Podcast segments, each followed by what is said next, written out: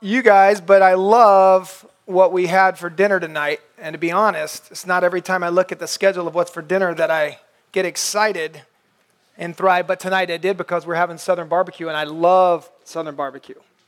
I'm pro Southern barbecue.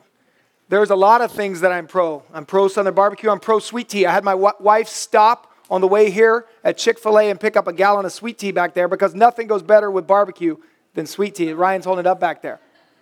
So, pro barbecue, pro sweet tea. I'm pro college football. I love college football. We got rivalry weekend coming up USC, UCLA. Got that matchup going. A lot of things that I'm pro, a lot of things that you're pro, things that you're for. But there's a few things that I'm against, that I'm anti. You might be against these same things. You might be anti these same things. This is audience participation time. So I'm to name a few things that we might be anti, have anti in the name, and you can help me out here. For example, if you're suffering from allergies, you might want to take a medication that is a we got one up here on the screen. I think there we go. You might want to take an antihistamine like Claritin, Zyrtec, something like that. Because the reality is, histamines are chemicals that cause you to sneeze, they uh, have an allergic reaction, eyes get watery. You don't want that. We're against histamines. That's not good. Histamines are not good. We're against those. A lot of times at work, I work as a fireman, but also as a paramedic, and so we go on a lot of people that are suffering from depression. And so, guess what kind of medications they take? Antidepressants. They take those meds, and sometimes they take in all of those. When asked to see their medication list, they hand me all of those right there Zoloft and Paxil and all those, because it's not good. People don't want to be depressed. They're anti-depression. Where I'm sure we're all anti-depression. We don't want to be depressed. I don't know if you've been reading about the news this week up in Buffalo, New York, off Lake Erie. There, they're getting hammered with snow, six feet and two more feet on the way. That'd be a good time when you get in your car for it to start. If you want it to start in those freezing conditions in your radiator, you better put a little antifreeze, right? Antifreeze. If you want that thing to start water, it's just going to turn into ice. That won't work. So you want to put some antifreeze in that. If you're ever speaking in public like I'm doing right now, you know it'd be really embarrassing if I had those sweat circles under my armpits. I hopefully don't. Okay, good. Um, so to avoid that, before I came over here tonight, I had to use a little Antiperspirant. There it is. Matter of fact, I use that same type right there, that exact one. Cool Wave Gillette Clear Gel. Dries fast. No sweat circles. Antiperspirant. Nobody wants to be embarrassed by their perspiration when they're on stage or anywhere else, right? And then finally, you moms know this one. If your kids are coming from a park or some common area where a lot of kids have been touching stuff, the playground, like over at Chick fil A, something like that, you might want to wash their hands with soap, but a special kind of soap. You might want to use what kind of soap? Antibacterial soap. You might want to use some soft soap or some dial or whatever is antibacterial. Bacteria is not good. We don't want that. It's germs. It's nasty. These are things that I'm sure most, if not all of us, would agree that we should be anti these things that we just mentioned. But there's one thing that we should never be anti. More specifically, there's one person that we should never be anti. We should never be anti Christ. And that's what we're going to continue reading about tonight in 1 John chapter 2. So if you have your Bibles, go ahead and pull those out or your mobile device. Go ahead and pull up that passage, 1 John chapter 2, beginning in verse 18. 1 John 2, beginning in verse 18. That was a segue. 1 John 2, 18. You can stop laughing back there. I hear you. John says this He says, Children, it's the last hour. And as you've heard that Antichrist is coming, so now many Antichrists have come. Therefore, we know that it's the last hour. They went out from us, but they were not of us. For if they had been of us, they would have continued with us. But they went out that it might become plain that, they, that all are not of us. But you have been anointed by the Holy One, and you all have knowledge. I write to you, not because you don't know the truth, but because you know it, and because no lie is of the truth. Who is the liar but he who denies that Jesus is the Christ? This is the Antichrist. He who denies the Father and the Son. No one who denies the Son has the Father. Whoever confesses the Son has the Father also. We'll stop right there for now. Let's pray.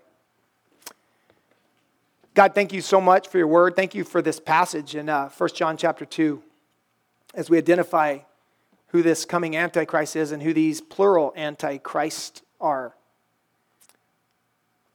God, and although we're, uh, it's important that we know who Antichrist is, it's more important that we know who Jesus Christ is. And so, God, we pray that tonight. If there's anybody here that doesn't know you, that they might come to know you personally and intimately, turn from their sin and put their trust in Christ. And for those that already know you, we pray that we would know you more. We would know you better as you reveal yourself in your word tonight, God. And we pray this all in Jesus' name. Amen. All right, look up at verse 18 again. I Just want to read it again. It says, Children, it's the last hour. As you've heard, that Antichrist is coming. So now many antichrists have come. Therefore, we know it's the last hour. I think when you read a verse like that, it's important to identify a couple things to um, uh, really define a couple of things. First, the last hour, and then this coming antichrist. We need to define what that is or who that is. Identify that. So, first, the last hour, that's really simple actually. The last hour is the period of time between Jesus' first coming and his second coming, which hasn't happened yet, but is imminent. It's called the last hour. And I like how one commentator said, he said, hey, if John 2,000 years ago said that we're in the last hour, then it's safe to say here in 2014, we're in the last minutes. As the hairband uh, um, Europe said, we're in the final countdown, right? This is it. That's a date yourself from the 80s right there. But that's what the last hour is. We're in the last hour, we're in the final minutes. But next, who's this Antichrist? that John talks about, this coming Antichrist. You know, a lot of people have guessed who it might be. Some people say it's the Pope. Some people say it's our current president or one of our past presidents. I remember back in the 70s when I was growing up, people said it was Henry Kissinger. Some of you mentors may remember that. Um, chances are it's not any of them. So we don't know exactly who it is, but we do know what his character is going to be. We do have a picture of what he's going to look like. There's several passages in Scripture that mention. it. I'm going to draw your attention to two of them tonight give a little description of who this Antichrist is. So, first one's found in Second Thessalonians chapter 2. So, if you go and turn over there in your Bible, Second Thess 2, verses 3 and 4. We're going to turn to several passages tonight, so just get your page turning fingers ready. We're going to be busy looking up scripture tonight. And let me give you a, uh, as you're turning there, let me give you a brief background on what's going on here. This Antichrist is going to be fully revealed in what's called the tribulation period. It's a seven year period that's yet to come. He's going to be fully known in the second half of that, a final three and a half years. We don't have time to get in that night. I wish we did. But if you have questions about that, Pastor Elliott's right back there. I'll be glad to answer that for you after the passage. But that's the context where we're at. In this passage, we're talking about the final three and a half years of this coming tribulation. And it says this Second Thessalonians chapter 2, verses 3 and 4. Paul writing to Thessalonians, he says this He says, Let no one deceive you in any way, for that day will not come, the day of Christ's return will not come, unless the rebellion comes first, and the man of lawlessness is revealed, the son of destruction, who opposes and exalts himself against every so called God or object of worship, so that he takes a seat in the temple of God, proclaiming himself to be God. There's a little de- uh, d- description of him. At first, he calls him the man of lawlessness. He doesn't obey the law. Matter of fact, he's a law unto himself, or at least he thinks he is, right? He's lawless. Man of lawlessness.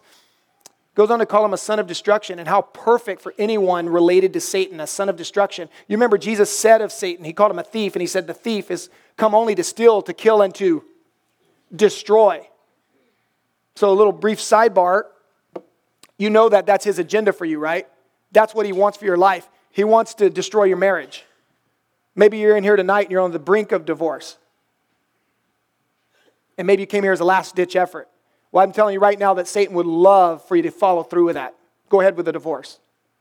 He loves to destroy marriages, he loves to destroy families. Guys, maybe you're at work and been flirting with that girl, or guys, gal's been flirting with that neighbor or whatever. You know what? Satan loves that. He would love to dangle that carrot out in front of you in an effort to destroy everything that's precious to you. He's a son of destruction. Verse 4 says, during this tribulation period, he opposes and exalts himself against every so called God or object of worship. During this time, he's not just going to be against Christians, he's going to be against all forms of worship, worshiping any God from any religion. And he says, because he takes his seat in the temple of God, proclaiming himself to be God. That's why he's getting rid of all religion, if you will. He's God, at least in his own mind. He wants everybody to worship him as God.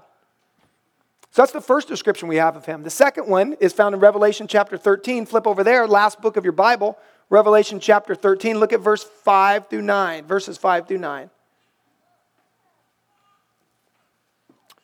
Here he's called the beast. Revelation chapter 13, verses 5 through 9. says this.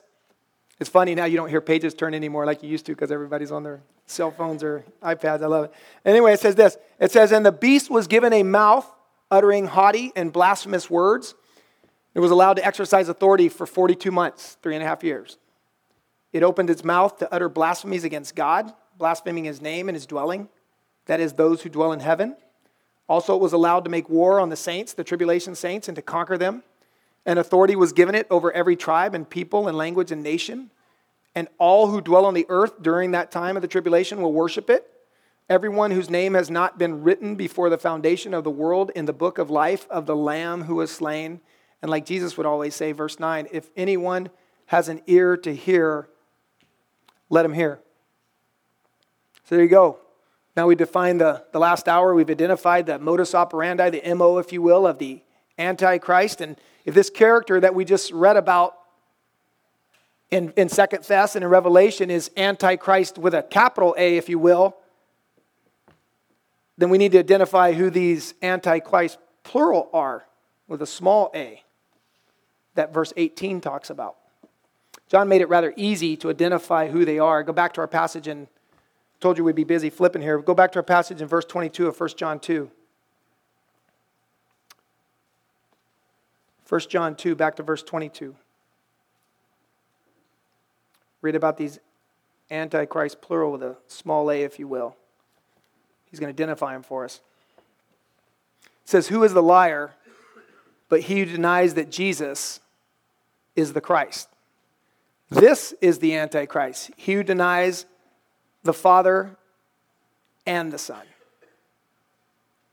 So these Antichrists, ones with a small a, are those who deny that Jesus is the Christ. And since we've been defining words, and since labeling someone as an Antichrist is a pretty big accusation, I think we'd all agree we should probably define what the word Christ means. If someone's antichrist and we're going to accuse them of being that, we might want to know what Christ is so we know what an antichrist is.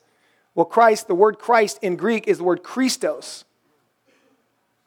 It means anointed one, chosen one. The equivalent Hebrew word is Mashiach, which means Messiah. So then, an antichrist, small a, would be someone who denies that Jesus is the anointed one, the chosen one of God, or God's Messiah. That's what that looks like. And I thought it'd be interesting to see what people in Orange County thought about Jesus. So I took a video camera and went down to the Irvine Spectrum and I asked people, who's Jesus? I didn't really do that. Um, I, I know they probably frown on that. Plus, I don't have a good video camera. But I do have a video that I pulled up off the internet of someone doing that, asking people, not at the Spectrum, somewhere else, asking people who they thought of Jesus. It's two minutes long but I think you'll be interested in some of the responses. So draw your attention to the screen here if Jeremiah is ready to. A Jew, definitely, and yeah, he was a reformer, but I don't believe him to be the Messiah at all. Now, who do you believe Jesus Christ to be? Ooh, I don't believe in Jesus Christ. I mean, I believe he existed, um, but I believe that he might have been like a rock star, like, you know, pretty cool. Like maybe he, people thought he was super cool, but I don't believe in him as like a religious force. He's a person in history that's all. It's a comfy story that probably makes people feel secure. Who do I believe Jesus Christ to be? Like, what kind of question is that? Who is, is he? To, is he anything to you at all, or what's your thoughts? I mean, he's a religious figure. He uh, had, I mean, he obviously had a good message to send. I don't know if I, he's not my savior, but he's he was a good guy for sure. Jesus Christ to be. I think Jesus Christ pretty much is um, who you believe yourself to be. I think Jesus Christ was a magician. I mean, he studied, you know, he studied in the Far East, kind of like David Blaine, but like he had way cooler tricks. He's a dead man um, who um, had an enormous impact on the world. Right? Uh, said a lot of wise things, um, and uh, was the man of his time. He's like God you can talk to, I guess. Like, Oh, yeah, I like that. yeah, God that you can talk God that you can talk to. I mean, when I pray, I pray. I just say like God, and I say like Thank you, Jesus. But yeah, I feel like they're both kind of listening. It's kind of like conference call. Who do you believe Jesus Christ to be? Jesus Christ. Uh, I don't know, the Savior? Guy from history. Who is Jesus Christ? John McCain is Jesus Christ. I, I believe in the historic personage of Jesus, but I don't I don't really buy into the water into wine. A person, that, a historical figure. That's it.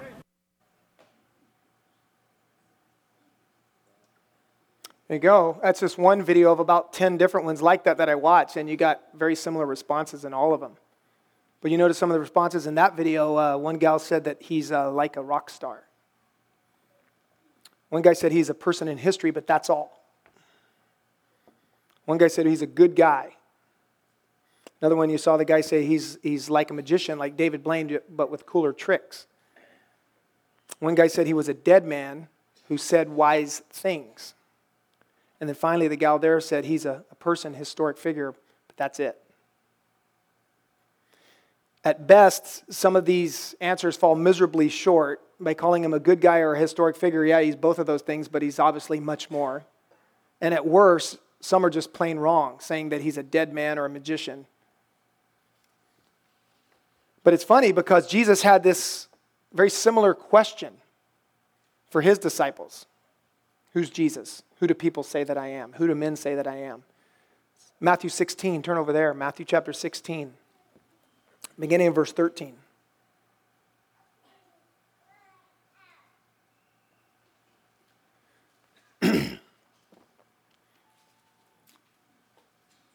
Quick thing on that, though, you know, that was eye opening for me when I watched those videos. Um, I think you can sometimes just assume that people know who Christ is, and obviously a lot of people don't. And so, with your evangelical efforts, just know that that's where a lot of people are coming from as you try to share the gospel with them. Maybe that'll help you in your effort, efforts to evangelize.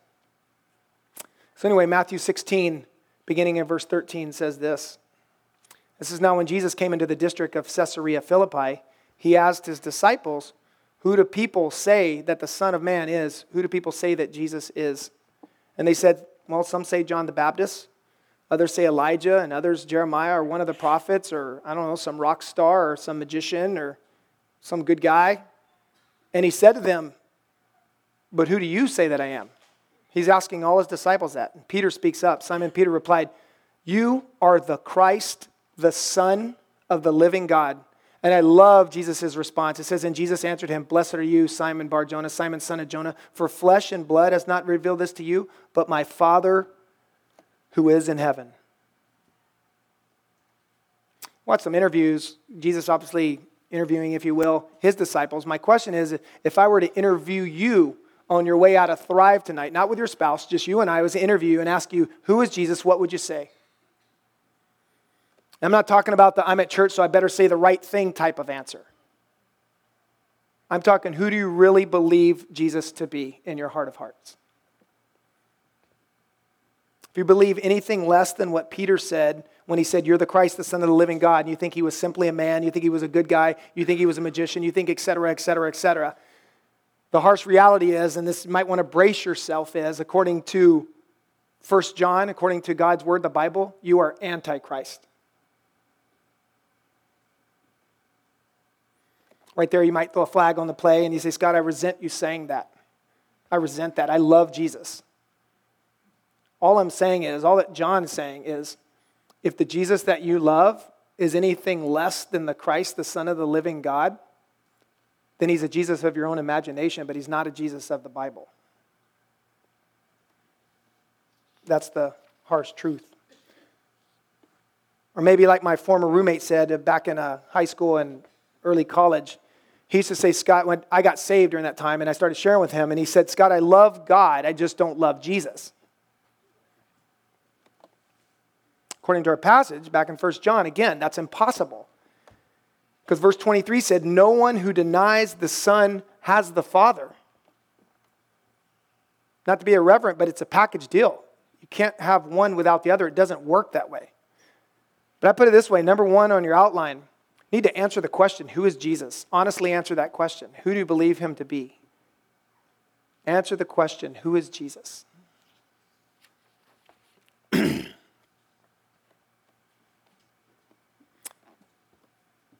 maybe as you do that, maybe like some people in the video, you don't believe that Jesus is the Christ, the Son of the living God. Maybe it's because you've been taught something different about Jesus, maybe from a teacher or your parents or maybe a, a church that you attended. Maybe it's a cult that you came out of. And you've been taught through the years that Jesus is something less than the Christ, the Son of the living God. Maybe you're taught that Jesus is or was Michael the archangel. He is not Michael the archangel. He created angels, therefore, he's not one of them. Maybe you're taught that he was the brother of Lucifer. Again, Lucifer's an angel, a fallen angel, but an angel nonetheless, a created being. He's not the brother of Lucifer.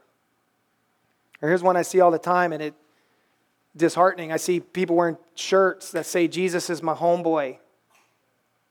Or Pastor Mike said the other day, Jesus is my co pilot. He's not your co pilot, he's not along for the ride. We're here to serve him. He's not here to serve us, right? Did he come to serve? Absolutely. But he's not our slave. He's not Santa Claus. He's not our homeboy. He's not our co pilot. He's King of kings and Lord of lords. The title of the message, look down at your worksheet, is Battling False Teachers if you listened and believed any of these false teachings about Jesus, it's just a matter of time before you leave the body of Christ. You'll defect. It's just a matter of time. Our passage says they went out from us, but they were not of us. And time will tell. It's like I mentioned the last time I spoke about a month ago when I was up here. Um, when I first got saved years ago, I was in a college age ministry. And from time to time, I'll see somebody from that ministry. And I'll say, hey, how's so and so doing? And they'll say, oh man, he's gone. And this is, remember, this has been over 25 years ago, almost 26 years ago. Oh, he left right after you left. And I don't mean he left, he became a prodigal and came back to Christ. I'm talking he's gone. He doesn't walk with God anymore. He's been exposed for what our passage says. He was with us, but he really wasn't of us. I like what commentator John Stott said. He said this He said, They, people that do that, they shared our earthly company, but not our heavenly birth. They shared our earthly company, not our heavenly birth. In other words, they were churchgoers, but they were never really born again. And time will tell. That's what John tells us. So, right now, you might be saying, So, Scott, are you saying that somehow my endurance in the body of Christ somehow earns me my salvation? I'm not saying that at all. But again, I, I will quote John Stott again. I'll put a, a, a quote up here on the screen. He quotes Mark 13. That's the first part there, the first sentence says, He who stands firm to the end will be saved. Jesus said that. He who stands firm to the end will be saved. And I love it. He nails it. He says, Not because salvation is the reward of endurance, but because endurance is the hallmark of the saved. It's a great quote. Not because salvation is the reward of endurance, but because endurance is the hallmark of the saved. It's just the proof, it's the evidence that you're really saved. 10 years from now, 20 years from now, 30 years from now, you'll still be here. I don't mean necessarily at Compass Bible Church, but you'll still be a part of the body of Christ. That's just the evidence, that's just the proof.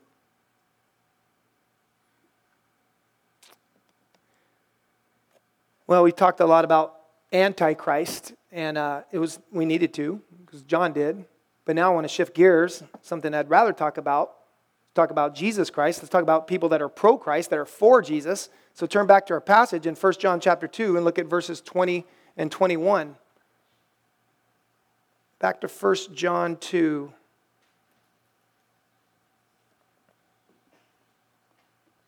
Twenty and twenty-one. Well, go back to the end of nineteen. People were just talking about it. It says, second part of verse nineteen. But they went out, that it might become plain all are not of us. But you have been anointed by the Holy One, and you all have knowledge, or as we say in the South, y'all have knowledge. He says, I write to you not because you do not know the truth, but because you know it, and because no lie is of the truth. I love verse 20 there. It says, You've been anointed by the Holy One. What does that mean? Been anointed by the Holy One. It means at the moment of your conversion, the moment that you repented of your sins and placed your trust in Christ, you received the Holy Spirit as a seal of your salvation. You don't have to look, you don't have to turn there. I'll just, just jot this down. Ephesians chapter 1, verses 13 through 14. Ephesians 1, 13 and 14. Paul writing the Ephesians, he says this. He says, having believed, that's the moment of conversion, having believed, you were marked in him with a seal, the promised Holy Spirit. All true believers have the Holy Spirit living inside of them. All true believers do. But verse 20 goes on to say, not only have the Holy Spirit, but also says you have knowledge. Knowledge of what? We'll keep reading verse 21. He says, I write to you not because you don't know the truth, but because you know it. You know what? You know the truth. You have knowledge of the truth, the truth of God, which the Holy Spirit reveals. They're working in tandem. So now the question might be well, if the Holy Spirit lives inside of me and He reveals truth to me, then why do I need to read my Bible? I got the Holy Spirit, He reveals truth to me. So why on earth would I need to be in my Bible? Let me share my own conversion experience and maybe it'll, maybe it'll help. Hopefully it does. November 2nd, 1988. I went to church because I grew up in the Bible Belt and I knew of Jesus, but I didn't know Jesus. And I knew that. I knew in my heart of hearts that I didn't know him. I went to church, heard the message. There was an invitation to repent of your sins and put your trust in Christ, and I didn't want to do it there publicly because I was too ashamed. So I was driving home in my 1988 black Chevy Camaro with gold trim, five speed, and uh, gutless though. It was a V6. Don't tell anybody that. But anyway, uh, I, I prayed to God right then and I said, God, I have played games with you my entire life, and I don't want to do that anymore. And I do repent of my sins, and I do place my trust in Christ. And at that moment, I was sealed with the Holy Spirit. The Holy Spirit came to take residence in me to the point that had I gotten a car accident on my way home that night after that, I was already sealed. I would be in heaven based on that. And having never opened the Bible from the time I was saved to the time I died in that perceived car crash.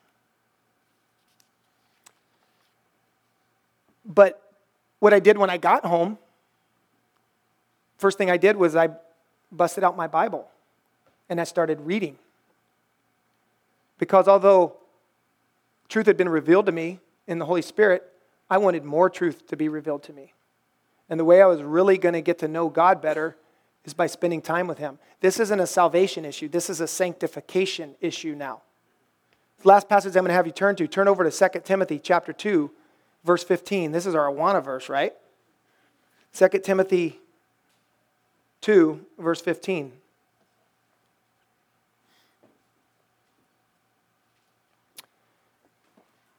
Paul says this to his uh, understudy Timothy. He says, Do your best, Timothy, to present yourself to God as one approved. Is that a salvation issue? We earn his favor, right? We have to prove ourselves to him.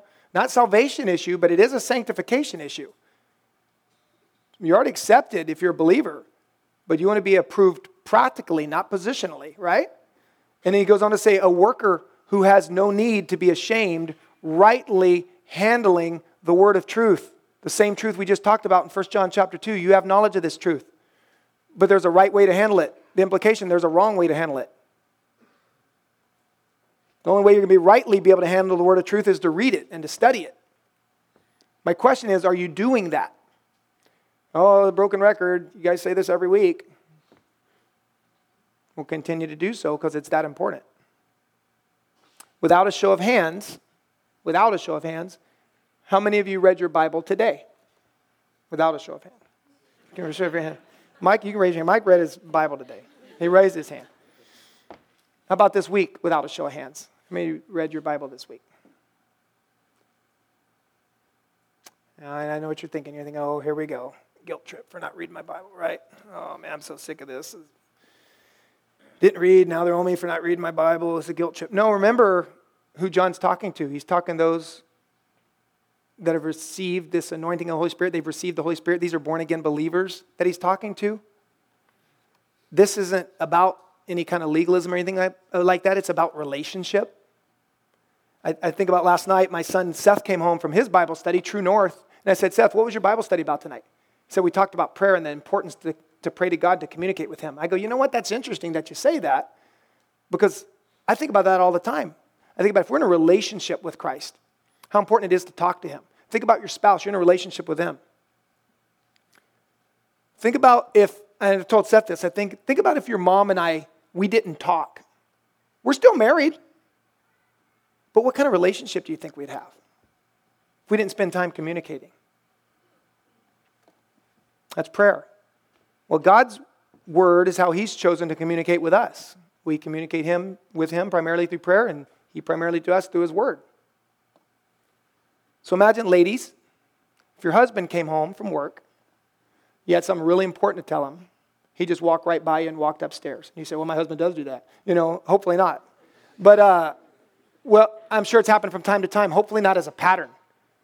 If it went on every day as a pattern, you really are trying to communicate with your husband and he just blows you off and walks right by you. Like I said, you're still married, but what kind of relationship are you going to have? Not a healthy one.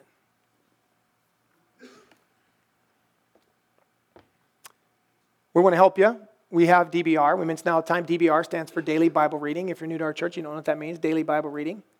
I want everybody right now, this is audience participation, to pull out your cell phone or mobile device. Everybody. Jeremiah's going to do it up here on the screen for us. Everybody type in, go to your Safari or whatever your web browser is. I'm going to do it with you. Everybody go to compasschurch.org. Compasschurch.org. I don't know where it comes up on your mobile device. Uh, right there, it comes up on the right hand side of the page if you go on your laptop or on your iPad. And you can click on it. Mine comes up right there in the dead center, daily Bible reading. We have a good shepherd in Pastor Mike, so he gives us a pastor's note every single day before the daily Bible reading. And we're going through the Bible in a year, and where we happen to be today, what's today? Uh, November 20th? We're in Ezekiel 22 and 23 and James chapter 2. If you scroll down, you'll see James chapter 2 from the New Testament.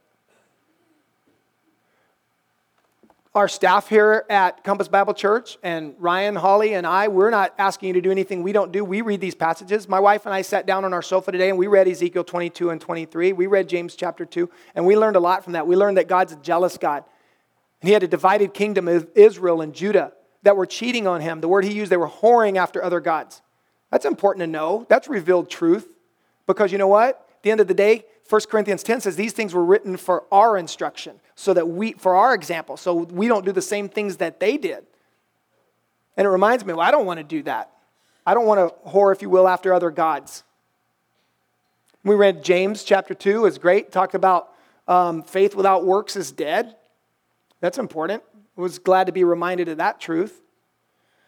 But we're just trying to give you these tools so that you'll read the Word of God. Trust me, you're going to want to. And if you're a born again believer, I don't know why you wouldn't want to. And maybe you're new and you're saying, Well, I've read passages like this and I just don't understand them. We have tools for that. Our bookstore has commentaries, there's online commentaries. I use online commentaries to prepare this message tonight. You have your uh, small group leaders, you have your mentor couples. They'd be glad to help you with these things. Someone that's more mature in the faith. We want you to read the Word of God. This isn't guilt, this isn't legalism. And I know we seems like we harp on it all the time because it's that important. It's that important to God. So I put it this way number two on your outline. Number two on your outline. Increase your knowledge of the truth by reading God's Word, studying God's Word. Reading it, studying it. Increase your knowledge of the truth by doing that.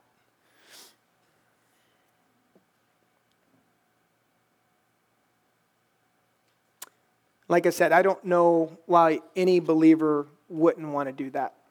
In the same way, I don't know why you wouldn't want to be intimate with your spouse. And I'm not talking about sexual or physical intimacy necessarily, I'm talking about even conversational intimacy. Hopefully, you have that with your wife where you sit across the table and you talk, or sit on the sofa and talk, wherever you go on your bed and talk, wherever.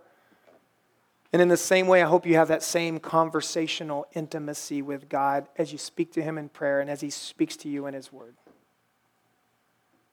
Let's do that this week. Let's pray. God, thank you so much for your word. Thank you for these truths, God. Uh, thank you for speaking to us about things that we need to hear about, about this last hour that we're in right now, that we're in presently, about this coming Antichrist and we know what he's going to look like now. And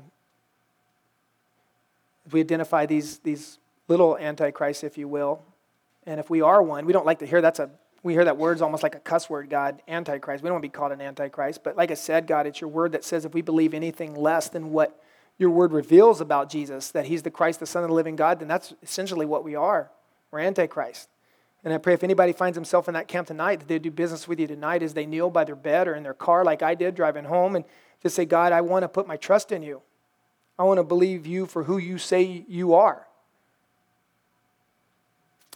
And then, God, for those of us that know you, we don't, we're not trying to guilt anybody, God. We're trying to get people to get into your word because that's your revealed truth. That's how you've chosen to speak to us, God. In your word, it's a lamp to our feet and a light to our path, and we all need direction. We're trying to navigate through raising children. We're trying to navigate our marriage. We're trying to navigate, navigate work, where we're supposed to live. All of that, God, that's helpful for that too. But even more importantly, even if we didn't have any of those things, we just want to know you personally and we want to know you intimately, not from afar.